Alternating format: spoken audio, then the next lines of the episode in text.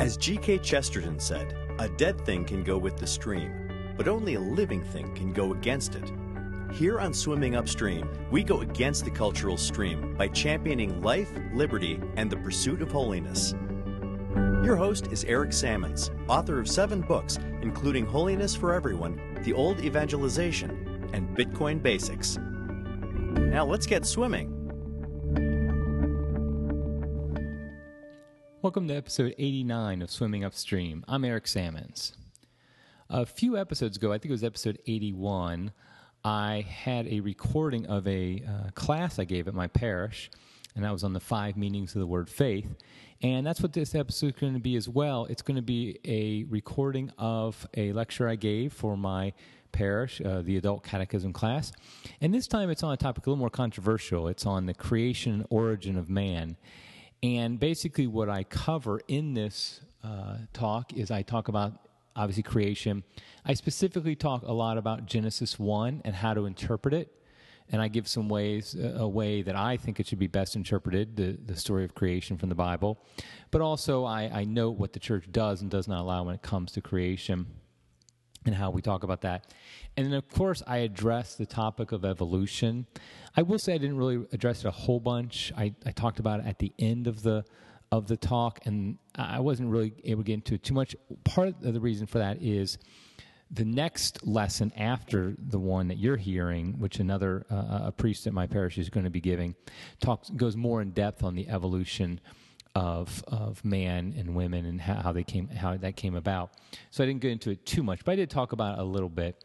Uh, so anyway, I hope you do enjoy this lecture. Just a real quick note please subscribe to the podcast on iTunes or Stitcher, wherever you listen to your podcast. I actually had an error in my uh, how I had set up the pod the podcast hosting settings, and you could only see the last ten episodes on iTunes or any of your uh, podcast catchers.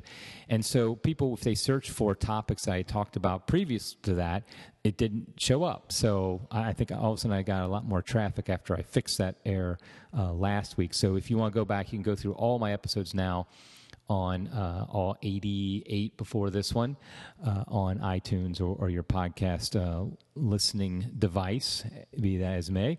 Also, just a reminder you can follow me on Twitter at Eric R. Sammons. I'm also have a public page on Facebook that's just Eric Sammons Swimming Upstream. I hope you do uh, enjoy this talk. I, I, I, had a lot of fun giving. I think it, it, it, helps us to look at this issue of creation and evolution from a Catholic perspective, and hopefully it will help you as well. Well, until next time, keep swimming against the stream. Well, today, uh, tonight, what we're going to discuss is creation and origin. It's chapters four and five of the second part of the book, the Christian, the Catholic doctrine part of the book. Before I continue, I just want to make sure I, I a couple announcements Father wanted me to give. Next week, remember, there is no catechism.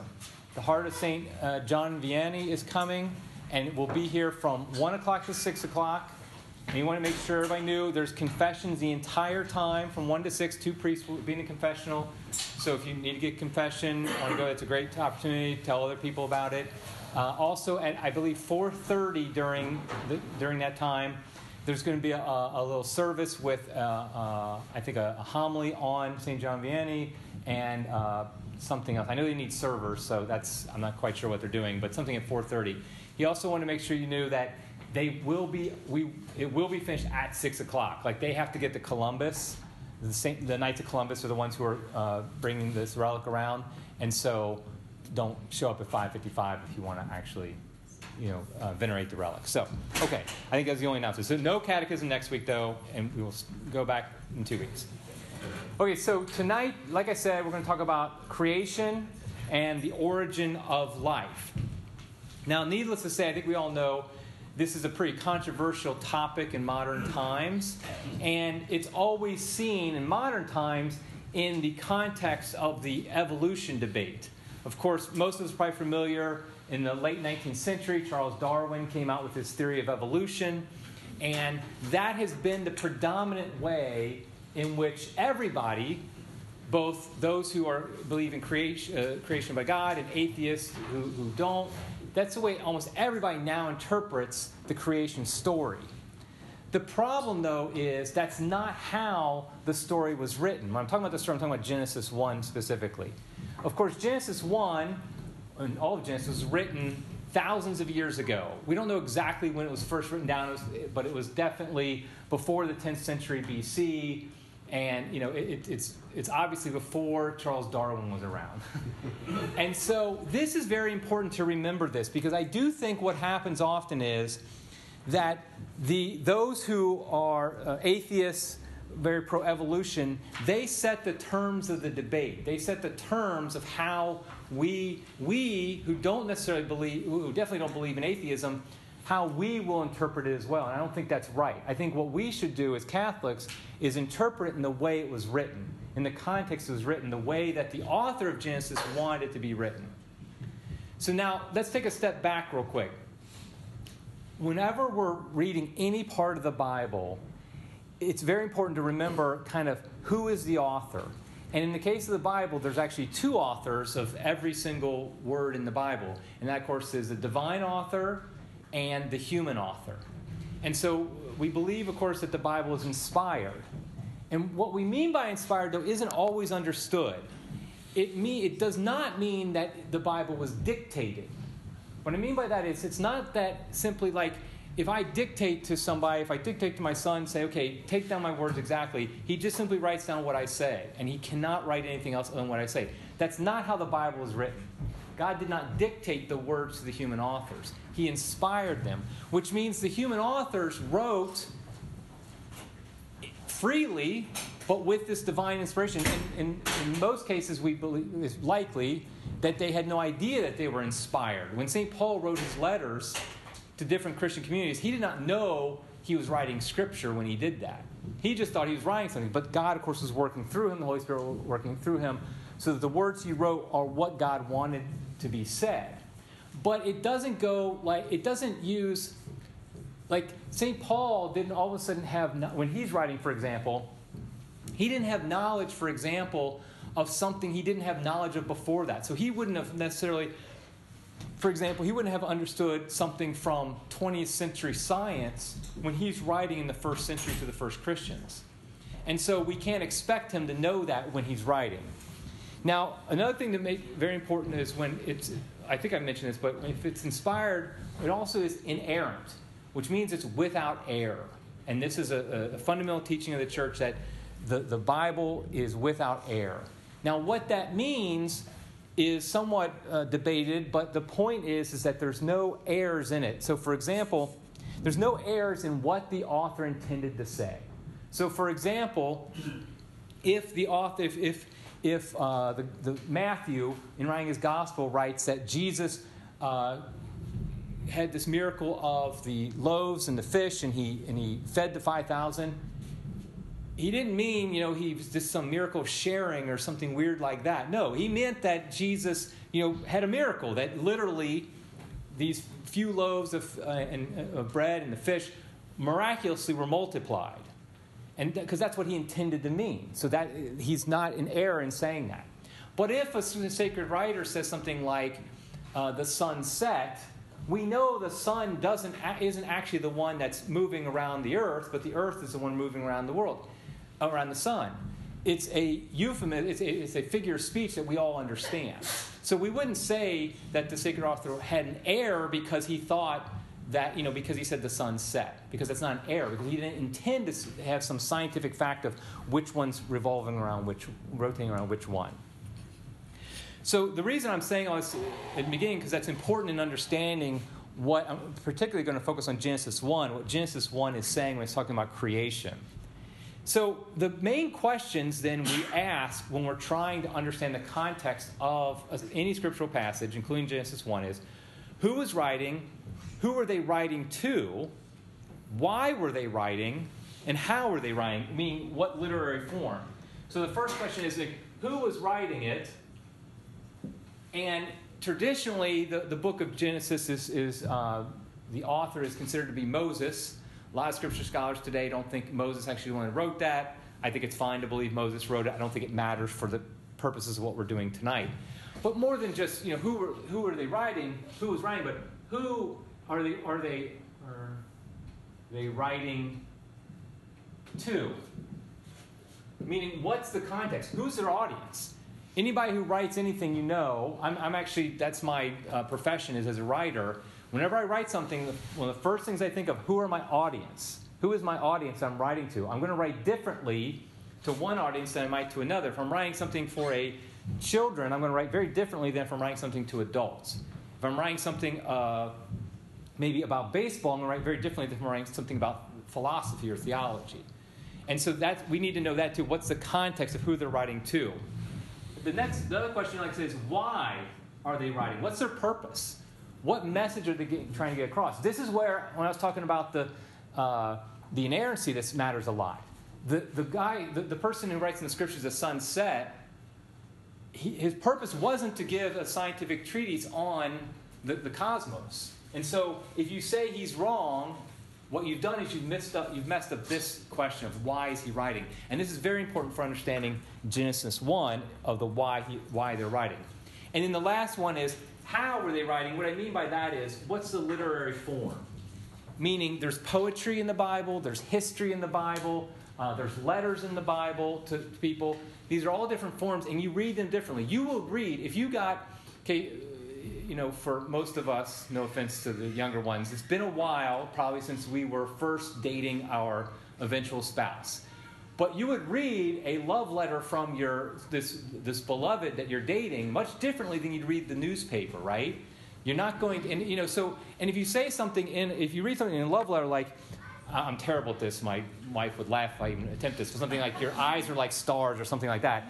You don't literally mean your eyes are like supernova, you know, like blazing hot, you know, uh, balls of, of fire out in the universe and like that. That's not what you mean. So if you if you took that literally, then you're reading it in the wrong form. So we have to understand how are they writing it? What's the form they're using? Now, in the case of Genesis 1, I'm going to use a very I'm going to use a term that's going to initially, uh, you're probably initially going to resist, and I don't blame you, I would too.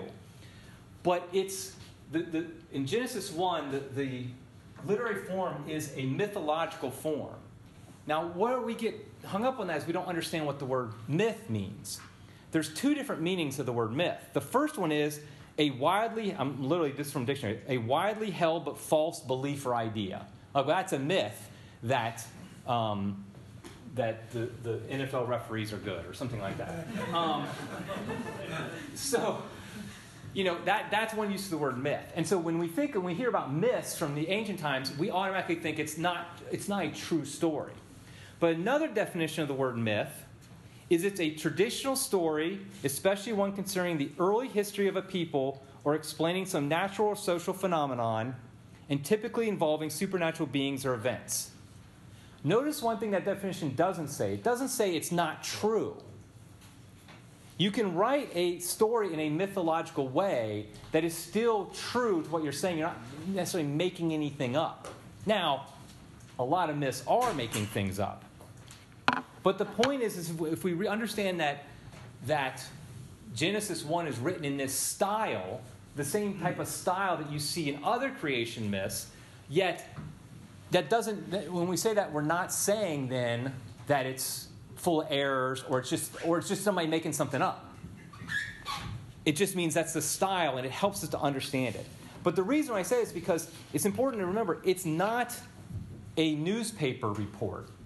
It's not what you would expect. You don't read it the same as you would the Daily News. Now, of course, most newspaper reports are far more false these days than anything in the Bible, obviously. So definitely don't read like a newspaper report uh, because, you know, it's all fake news or whatever.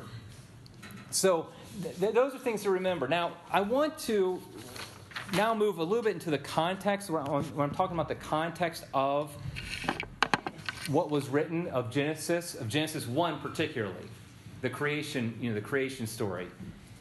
By looking at a couple other creation myths, because like they, they kind of tell us what people what how most people perceived how creation happened. Because of course every people that's ever lived have been interested in the question of how did we get here?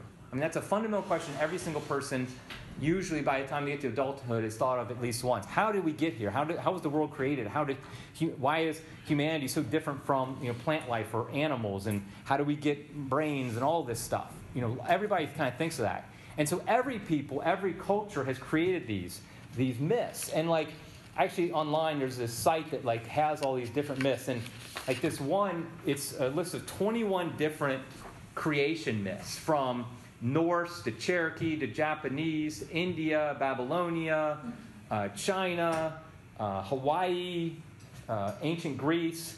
But there's one I, I, there's a few, but one I liked in particular was one from Babylonia, because it's from a very similar time frame as what we find in the Bible. And it's called Marduk creates the world from the spoils of battle. And here's how it starts. In the beginning, neither heaven nor earth had names. Now, if you're familiar with how the Bible starts, that should sound, it's very similar, right? So in the beginning, neither heaven nor earth had names. Apsu, the god of fresh waters, and Tiamat, the goddess of the salt oceans, and Mummu, the god of the midst that rises from both of them, were still mingled as one. There were no mountains, there was no pasture land, and not even a reed marsh could be found to break the surface of the waters. It was then that Apsu and Tiamat parented two gods, and then two more who outgrew the first pair. And then it goes on, I'm not going to read the whole thing. But basically, what happens is Tiamat and Apsu get upset at each other. Tiamat, uh, Apsu is upset because the offspring are too loud and keeping him up, which I think is kind of funny as a parent. Um, and but he wanted to kill them. Apsu wanted to kill the, the, offspring. Tiamat, of course, being the good mother that she was, was like, "No, that's bad." So he she killed him instead. And so then from yeah, it's like our family. Thank you, Peter. Um, and so basically, we have this, and they get this battle, and then basically the world gets kind of created and gets formed by these battles and by this fight. That's a very common creation story. What we see, you know, there's another one, a Greek one uh, of Gaia and, and I think most of us probably familiar with that term. It says, In the beginning there was chaos, the abyss. Out of it first emerged Gaia, the earth, which is the foundation of all. Next came Tartaros, the depths of the earth where condemned dead souls go to their punishment. And Eros, the love that overwhelms bodies and minds. And Erebos, the darkness. And Nyx, the night. Erebos and Nyx made love, and from their union came Ether, the air, and Hermera, the day. That's another, what we see usually happens in these creation myths the, a couple things. Number one is there's always pre existing matter that creation is made out of. It's more being, it's less creation as is formation. There's something that already, you know, like I said, neither heaven nor earth had names, but they existed in the beginning, according to the Babylonians. Greece, Greece as well, you still had chaos, the abyss, you have something, and then it's formed. So that's the first thing. Another thing is, it almost always happens that it's either through a conflict, a battle, and uh, oftentimes in these creation myths, after they have the battle, the world is literally formed out of the bodies of the dead gods. And one time it was like they took some logs and made humans out of them. Or uh, intercourse between the gods. That's how the, the, the, world is made. That's what we saw with the Greek one.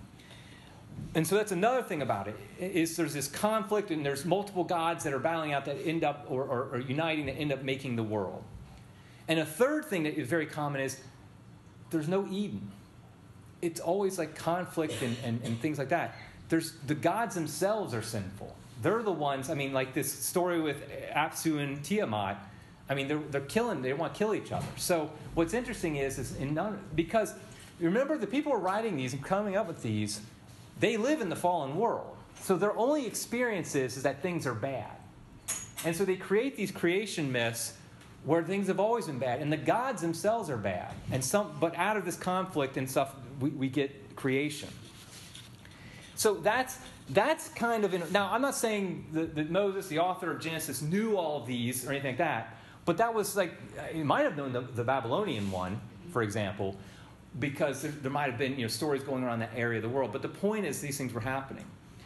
Another thing is, is like interesting even without religion you see that, that people are creating ways how the world become. Because if you look at like for example the greek philosophers the pre-socratic ones before you know before socrates so we're talking like 7 8 uh, 7 600 bc to about 400 bc they're using their instead of religion instead of coming up with these creation myths religious creation myths they're using their reason to try to formulate how did the world begin how is everything united and they would come up with things like uh, everything is united in one thing, like it's all water, or it's all fire or air.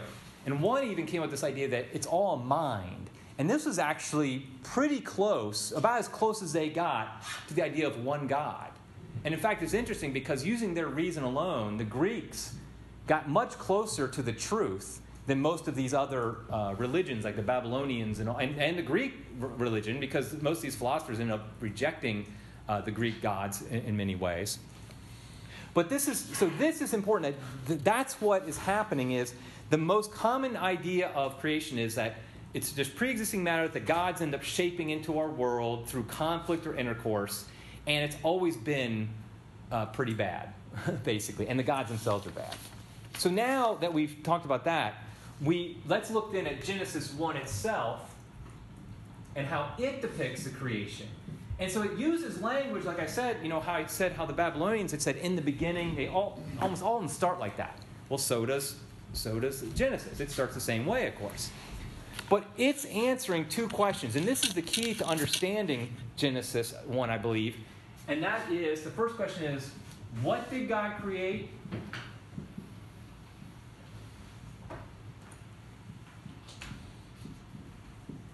And why did God create? These are the two questions that Genesis, the author of Genesis, is answering. Note what is not on this list. How did God create? In fact, there is one time in the Bible where the subject of how God created the world comes up. And that's in the book of Job, chapters 38 through 41. And basically, if you read it, I mean, I'm, I, I don't, I'm, I'm not trying to be all disrespectful and when I say it like this, but God almost sounds like he's annoyed, like how why are you even asking me this? Almost like a frustrated parent to a child who just keeps saying, why, why, why, why, why? And like eventually the, don't look over my son. It's been a long time since he did that, sister.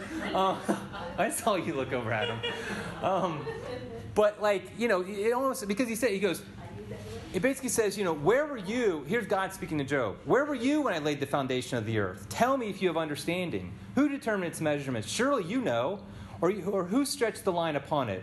Or what were its bases sunk? And who laid its cornerstone when the morning stars sang together and all the sons of God shouted for joy? And this is like three chapters in Job where he basically uses this type of language to basically tell Job, you don't know how God, I created the world, and you frankly wouldn't understand it even if I told you.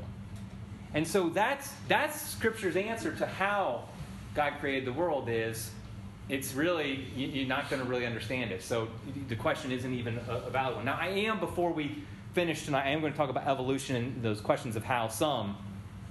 But I, I really think it's more important first to really establish what Genesis 1 itself is saying because, again, when we're battling atheists who are saying that there is no God, that you know the material world exists on its own and stuff like that, we need to we can't do it on their playing field because basically we give 90% of the argument to them, and then all of a sudden we try to fit Genesis into their system, and it just doesn't fit. It's like putting a square peg into a round hole.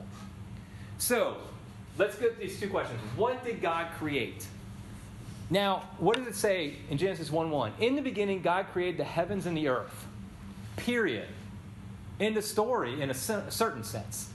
What's amazing about the way that the author of Genesis talks about creation is there's no conflict, there's no like multiple gods having intercourse, anything like that.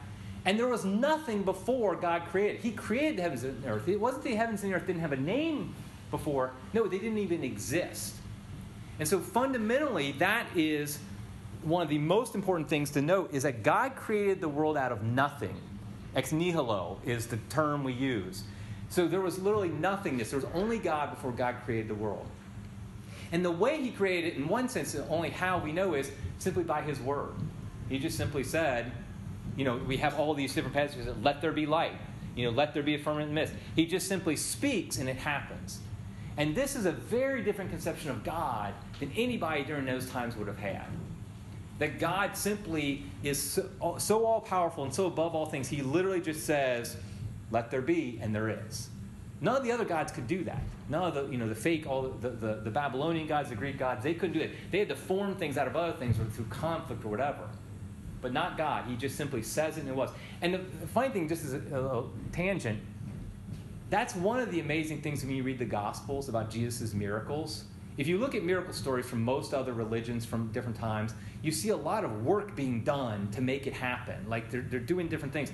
When Jesus just says, you know, you're healed, and you're healed. I mean, it's just so casual the way Jesus performs miracles in the Gospels, which is basically the point of the, the, the, Gospel author's reason they're saying it like that is to show that he, I mean, that's because he did it like that, but also it shows his divinity.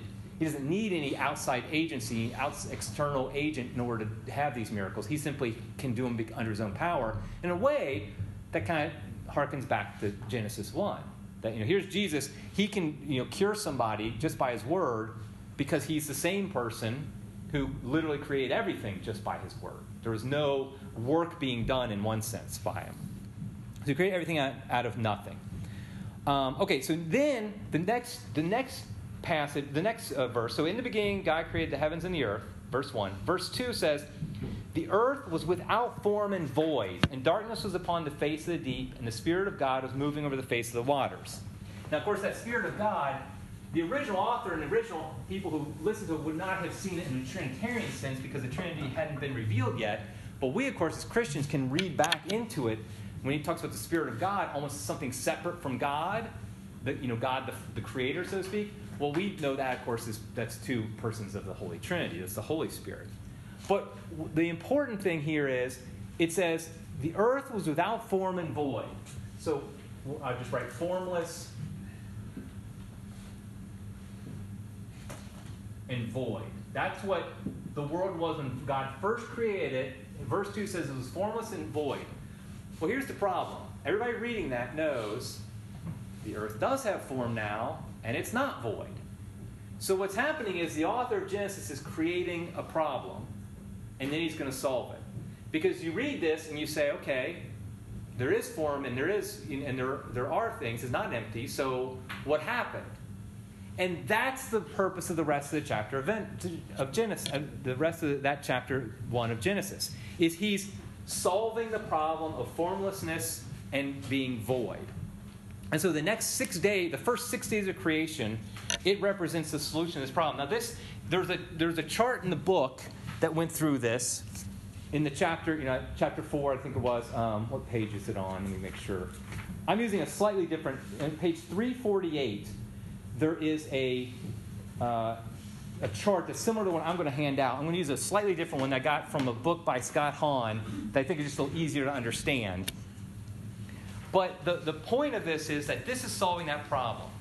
Now, one thing I just want to say before I go too much into this interpretation this is a very common, the interpretation I'm going to give of Genesis 1 is very common. It's been held for centuries by Catholics, and lots of Catholics believe it. But it's, it's important to note it's not like it's Catholic defined dogma, that this is the only way you can interpret Genesis. In fact, in the book, he has two different popular interpretations of it. He personally likes the one I'm, I'm going with as well, but then he has another one, and he's saying, you know, that's also a possible one.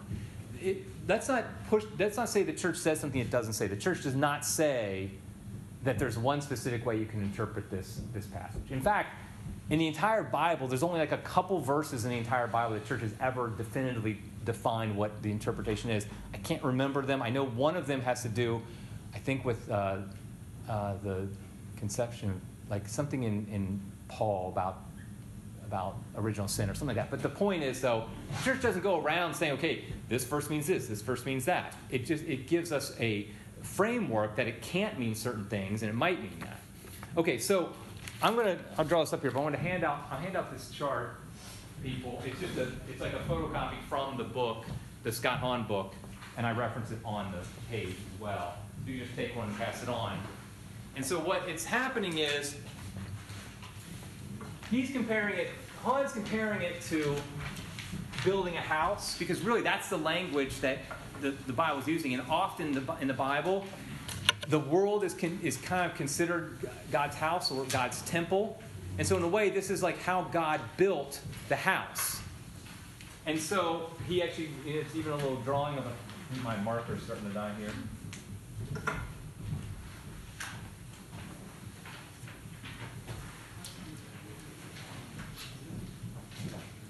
So, this beautiful house I've drawn up here.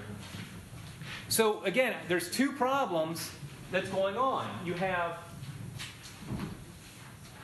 without form or formlessness, and then you have it's void.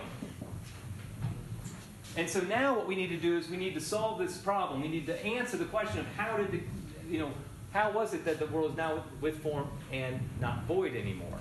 And so we see is on day one, what happens? He says, Let there be light, and there was light. And God separated the light from the darkness. So now all of a sudden, we have a we have day and night. That's the first thing we have on day one. This is day one. And this is basically the different parts of creation. So we have time. So now we have day and night. You know, that's how we track time, right? Is day and night. You know, it's a daytime, nighttime, and then the next day. On day two, it says, Let there be a firmament in the midst of the waters, and let it separate the waters from the waters. Basically, the sea and the sky is what it's talking about here. And so now what we're talking about is space. That's another part of creation, right? Time, and when I say time is part of creation, that's very important because literally there was no time before creation. Creation was the creation of time. Because time, remember, what does it measure? It measures change. There was no change when there's only God. Because if there's only God, He does not change. There's no time with God. So now, literally, when He created the world, what He's doing is He's creating time at the same. So that's why time is the first part of creation. Then we have space. And then on the third day, it says he made the dry land appear from out of the waters and bade it bring forth the green herbs and the fruit tree. So now we have land and vegetation. In other words, we have life, the other part of creation. So time, space, and life are basically the three parts of creation. And so that was what was created on day three. So now we have three days and we have time and space and life are created. And they're more, a better way to put it is they're being organized. These three things are now being organized. Because even without form and void, if, if there's a creation, there still is time, space, and I guess there's not really life yet. But the point is, is like now we're also, he's organizing. That's what the six days he's doing. He's organizing his creation. So day and night, sea and sky, land and vegetation. Well, now we get to day four. So we've answered the question of now we have form, but it's empty. We have empty form. We have a void form. So now, the next three days, he's going to solve the problem of the void, the emptiness. So on day four, it says, On the fourth day, he said, Let there be lights in the firmament of the heavens to separate the day from the night and God made the two great lights, the greater light to rule the day and the lesser light to rule the night. He made the stars also. So we have sun, moon, and stars. And this, of course, is how we, those are the things that are created that make us track time. I mean, that's how we track time, right? Our days, our 24 hours, are how much the earth revolves around the sun. And even though they might not have understood the exact uh, cosmology of it, they knew the sun and the moon is how you track time. And so now we have something that exists. And in fact, here, I, I, this bottom part are realms, meaning, you know, like the forms, the, the area, the space, the time, the life. And up here are the rulers, like what rules each of these different sections. So the sun and the moon and stars, they rule time in a sense. Now, again, this is not be taken in a scientific way of like the sun somehow is a big clock or something like that. But we all know what that means when we say the sun and the moon, they rule our time. Because we know it's daytime if the sun's out, it's nighttime if the, the moon's out. The next day, day five, now corresponds with day two. And he says, on the fifth day, he said, Let the waters bring forth swarms of living creatures and let birds fly above the earth. And God created great sea monsters and every living creature that moves, with which the waters swarm and every winged bird. So now we have the fish, I'm sorry, yeah, the fish and the birds. And what are they what are they filling? The sea and the sky. So now we're solving it. They're, they rule the sea and the sky. They're filling up this they're filling up the space. And then finally we have day six. And now what we're going to have is the. Oh, thanks. I didn't know that was me. um, on day six, we now have. On the sixth day, he made cattle and creeping things and beasts of the earth. And then, of course, God created man in his own image. So we have the animals and man. We are what rule life and land. And of course, that is now it's all filled out. You have their six days here. So now, by the time we got to day six, we solved the problem of what did God create? He created everything. He created it without form and void, and then he uh, gave it form and he filled it up. That's the that this in other words, this ordering of the days that becomes the it's organized by what? It's organized by topic, not by chronology. In this interpretation, it makes it clear then, for example, the big question, and like I love how atheists think like, oh, we just thought of this problem that nobody's ever seen before, even though everybody's known it for like thousands of years. Like, well, the sun comes on day four, but there's light before that. How is that possible? I mean, you literally you'll hear an atheist bring that up like nobody's ever thought of that before, and like Augustine's addressing that, you know, in 400 A.D., even before that.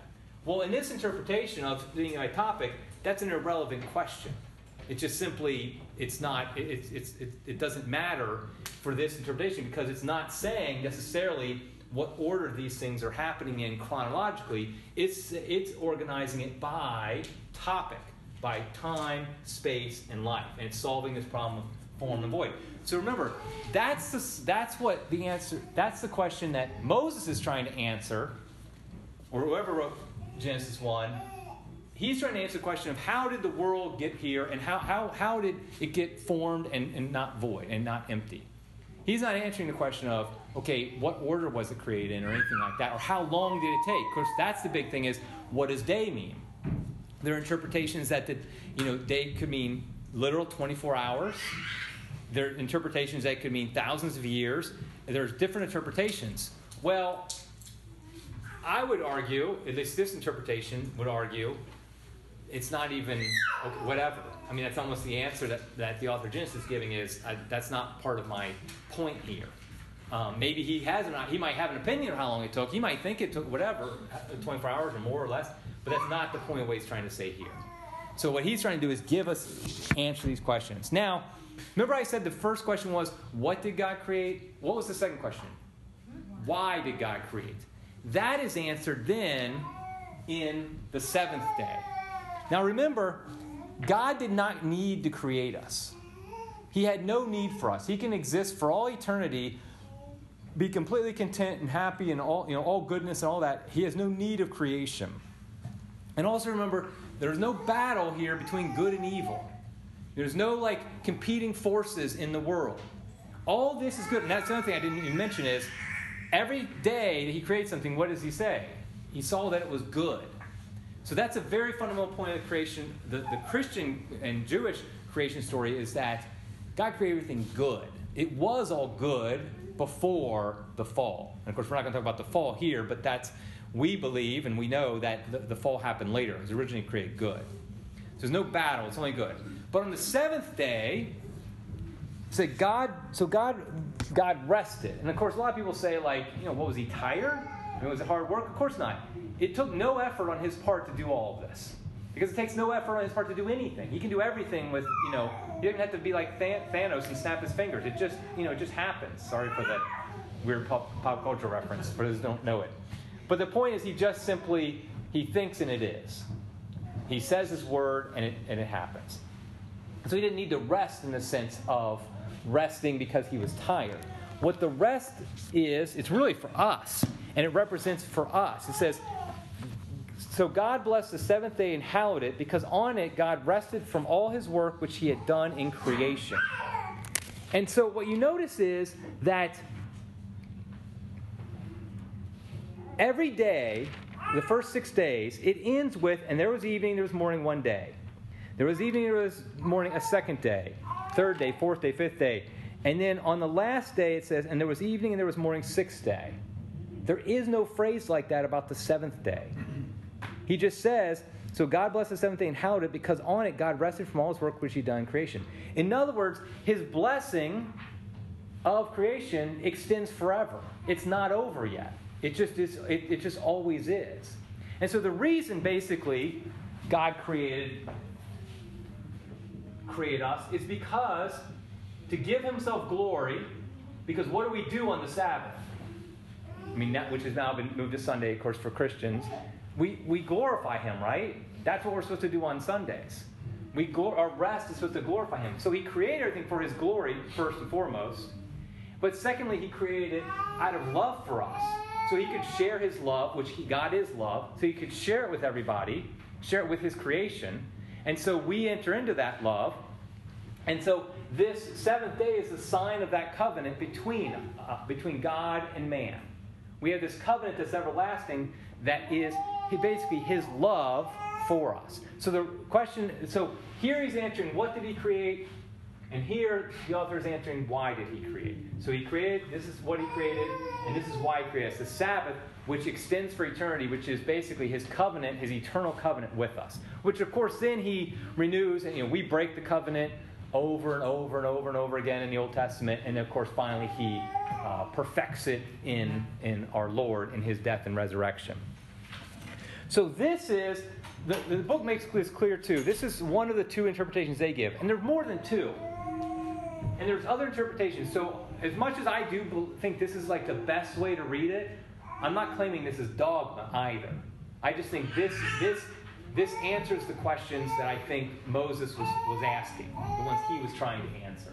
And I think it makes it very clear. And also, very much corresponds with what the, the, the church says about creation and about what we are to believe. Like, for example, that God created everything out of nothing. That's the, the number one thing, is that everything is created by God. And it wasn't, you know, it didn't just come out of nowhere, but, I mean, it did come out of nowhere, but God did it. It didn't come out under its own power.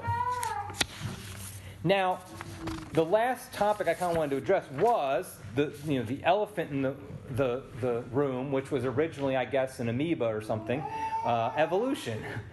And again, like I said, it's not what what Genesis was, was concerned with, but it is what we're concerned with because it's what we address. I mean, if if somebody had was tasked to write the creation story today, you know, God inspired him. You know, obviously the Bible is finished. We're not going to add to the Bible, but let's say some weird way that God wanted to add a, you know a section to the Bible of the creation. Well, we would write very differently than this because the context is very different. We have the context of a world which is very materialistic. What do I mean by materialistic?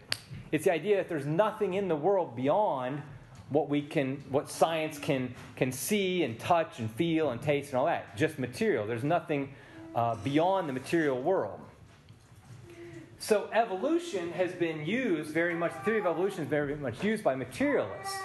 Now one thing to note is that the church does not condemn nor endorse the theory of evolution because evolution technically is a scientific theory, and the church has no competence in that area.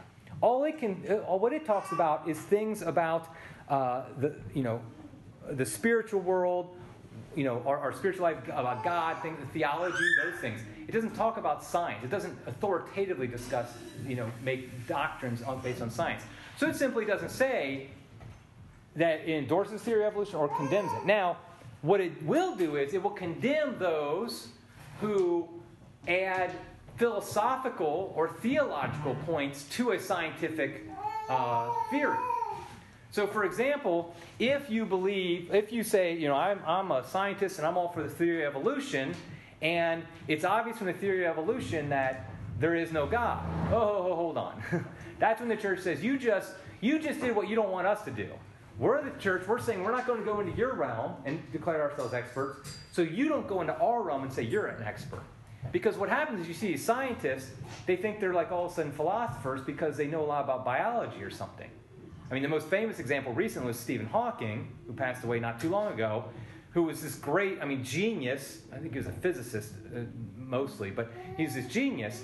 Well, then he starts talking about, um, uh, you know, creation and like, you know, how there is no God and things like that. And he's like, he, he's a terrible philosopher. In second grade, or who had any basis in philosophy, read the Baltimore Catechism, knows more about philosophy than Stephen Hawking does, who's one, who was one of the smartest people alive. So the point is, don't get into each other's uh, each other's uh, area of competence. And so that's that's where we really run into the problems with the theory of evolution. But the two major points that the theory of evolution kind of posit is first the survival of the fittest. This is the one that's most known. So uh, before I get to the second one, let's just talk about that one. Survival of the fittest. The idea that a, um, a species, through its interactions with the world, develops and changes over time to better adapt to it. So if it has some way that it doesn't adapt well to the world, that, that aspect of it will die off, and then future generations will be better uh, uh, at, at dealing with that part of nature. So within a species, you know, like you know, uh, a, a, dog, for example, evolving over time into a better type of dog based upon its uh, interaction with nature. That theory, there's nothing against the faith in that. I'm not saying it's true or not. I'm just saying there's nothing, nothing about that will go against the faith. You know, God created the dogs, you know, dogs, and and maybe He made them so that they adapt and they get better over time. Okay, fine. But what happens, of course, a lot of times is oh, the survival of the fittest is, and it gets us into the second point, is that part of this uh, evolution and development of a species evolves it into a completely new type of species. So that there's really the other, that's the first point of evolution. The second is that there's two types of transformation that, ha- that can happen according to uh, the theory of evolution. I'll put transformation in quotes. Maybe scare quotes. Ooh, scary transformation. One is what I just said from one species to another, from a fish to a mammal, for example, from a single cell to more than that. So, you know, the first, like I said, is within the species. Now, again, with this one, there's nothing against the faith about that. Like, it does, if that were true, that wouldn't go against the faith to say that. But there'd be a couple things you'd have to note is that, first of all, if, for example, a monkey became a man, part of that process is God would be infusing the soul. That would have to be part of it because the soul comes is a non-material item, and so evolution doesn't have anything to do with the soul. But the one thing to note is there's literally zero scientific and I'm going beyond my purview, I know, but I'm just going to say it anyway. There's literally no scientific evidence that this has ever happened. Science is based upon observation. That's the number one key of science is if you can't observe it, with your eyes or with your ears or with your hands or whatever, then you can't prove it. I mean, that's like the fundamental uh, truth of science, and that's what science does. Well, there's never been any, there's been zero observation of a species evolving into a new species. So, you know, personally, I think that's pretty, uh, it's unlikely. I mean, maybe it's happened. I don't care, honestly, but I think it's you know highly unlikely because I, do know this: it's never been proven it's happened. So why should I believe it? So the other type of transformation, which the book talked about a little bit more, and is very important, is from non-living, something non-living, to something living. Because of course, if there is, if, if you know, the theory of evolution is somehow we evolved out of some non living matter and became living. You know, whether that first living thing was, you know, some type of little single cell blob or whatever, the point is it went from non living to living somehow. And so, technically, there's also nothing technically just by saying that that's against the faith either, because you would just have to acknowledge that God created the non living matter and He made it so it could turn into living matter. Now, I said that there's no proof within species of transformations. Well, there's not only no proof of non living becoming living, that that's ever happened, but it's just simply a stupid idea, too. I mean, it's just like, it's just ludicrous, the, the idea that there's no evidence, there's never been anything in our, our experience that ever would show that something non living can become living. Yes, God, maybe a billion years ago, whatever, made it happen, but God usually works, he, he has a set way he works, and he doesn't change it. He basically works the same way. In fact, that's one of the things you look at all the covenants in the Old Testament, they're all tied together and they work in the same way. You see God, you know, you know, history doesn't repeat itself, but it rhymes. You know, it just it, it, it goes over and over a very similar way. And that's how God works. So there's there's zero evidence for this, the idea that that somehow we became first living things. There's a I'm a I'm a Star Trek fan and uh, deal with it, but there's an episode of Star Trek where this powerful being takes the captain of the Enterprise back in time, billions of years ago. Of course, all the people who wrote Star Trek are a bunch of you know evolution atheist people, but you know I still like the show. And he shows him, he's showing the captain. He's like, look there, and all it is, it's like this dead rock. It's Earth from billions of years ago, and there's like this goo, and all of a sudden he's like, look there, and like supposedly like life formed, and he's showing him the beginning of life. And just on the face of it, it's so it's so like against common sense. It's so idiotic. The idea that what I mean, what happened to those non-living things? They, I mean, they can't mate. They, I mean, if they were, they were already living. I mean, what the heck? I mean, it just it makes no sense. But it was great science fiction, I guess. Um, so, so the point is with evolution is there's no real proof. There's no proof at all for any for, for most of the theory of evolution.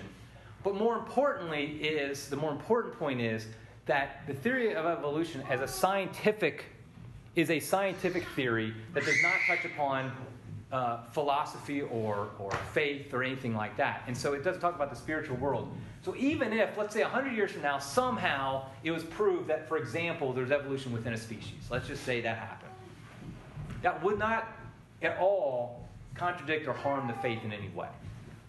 It, it, it, would, it would harm a misunderstanding of the faith, but it wouldn't harm the actual faith. So I think the real problem we get with these debates between evolution and creation, things like that, is that we're debating, um, we're talking two different languages, and we're not talking about the same thing. They're talking about uh, science, what's observable, and when we're talking about like Genesis 1, Genesis 1 is not talking about science, it's talking about questions of like what God created why He created. Why God created something is not sci- cannot be scientifically answered, and so and it isn't. So that's that's the key. Is let's try to make sure we know the difference between these two. So when we're talking to people, we know okay. Because I do think sometimes I see creationists, like my brother-in-law. He's a, a fundamentalist Christian, and he's very much a uh, strong uh, seven-day creation, you know, creationist and all that. And I, I always tell him that's that's fine. But a lot of his arguments he uses against evolution, he tries to get into science to, to argue against it, to argue for the existence of God. Like you can argue with science against these things, because just say, okay, show me your proof, show me your observation that these ever happened. But you can't use science to prove the existence of God, for example, because one of the, like a very common way is like the God of the gaps theory, I think it's called, something like that, where like the universe is so complex it would take an intelligent being to create it. The problem with that is, and it, it's true so far as goes, but what it's really saying is, is that we don't know of any way that it could be this complex naturally. So we're going to just put insert God in as the answer, the scientific answer. The problem with that, though, is you're basically just all you're saying to them is, you know, we haven't figured out yet, but they can just say, well, we will, maybe we will one day, because you're trying to make God a scientific answer. When instead, if you're, if you, the better proofs for the existence of God, for example, would be like Aquinas' five ways, which we've already talked about a lot of these, where you prove from reason. It's metaphysical uh, questions, not scientific questions. Okay, well, we're, we're getting, running out of time, so I want to leave a little bit of time for any questions anybody has. Anybody any questions about what we talked about? Uh, remember, I'm not a scientist, so no, like, you know, tough evolution questions or anything like that. But anybody have any questions about what we were talking about? Yes? I do. I'm trying to form the question in my head, but it's my understanding that if all the church fathers agree on something, that we are, we are held to believe that. It's my understanding that the Council of Trent said that. I'm not 100% on this. So it's my understanding that they believed there were six 24-hour days and that, you know, that everything was done in an instant. Like God does create things. That's yes, absolutely. Is. Yeah, exactly. So when you were talking about the science part, it's like that's what God did. To create, you have to create out of nothing. And so I also, well, I kind of got. But science can't prove whether or not you create out of nothing. Right, I'm not arguing that. Okay, yeah. But anyway, um, I also think I understand that they also believe that Adam was created from the dust, you know, that, that all the church fathers believe that, so. so Well, we two- yeah. to believe that. Two things. Number one, it's not exactly true to say all the church fathers believe They didn't hundred percent agree on all things, but. Right, but when it- it's not it's not true to say when they all 100% agree we have to believe it because really that's kind of the, reversing the point because if they all believed it that's because the church already believed it um, because for example they all believe Jesus rose from the dead and we have to believe that but not because all the church fathers believed it but because that's But what it's a way for us where we are now to look back. we can look back and see that's that. what I'm saying. The other thing is, though, that all the church fathers didn't believe in six 24 hour day creation. Augustine didn't. Augustine said, we don't, you know, he did not subscribe that it was definitely a six day, you know, 24 hour day. So, I mean, he's obviously the one of the greatest of the church fathers. So it was not unanimous. The church fathers actually, some might, some did, but others did not. And none of them, like Augustine, didn't answer the question of how, anything like that. He just simply said that he- he- because like the, the issue I brought before about the sun coming on day four, but light came on day one, they knew about that, and some of them, including Augustine, would say things like, "We don't really know how this happened uh, specifically." So in the end, there wasn't unanimous agreement among the church fathers about Okay, whether. I might be wrong on that topic, but didn't they all agree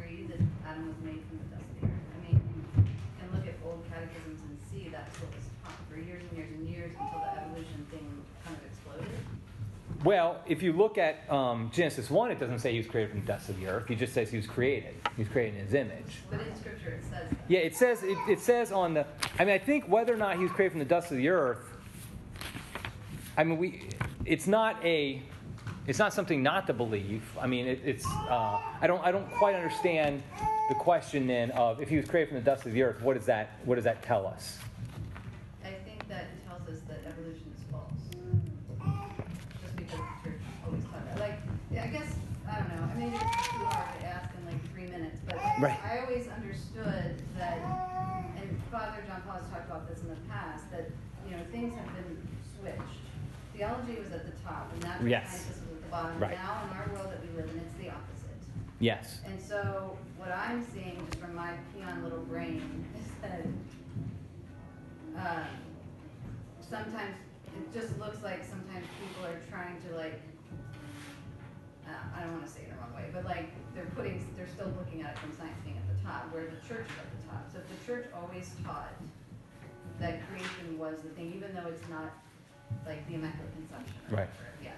Um, wouldn't believe that? And wouldn't that be enough instead of worrying about what scientists, and it's not even really a theory, it's like a hypothesis. Right. It hasn't even been proved, it's not even Right. really a theory. They call it a theory, but it's not.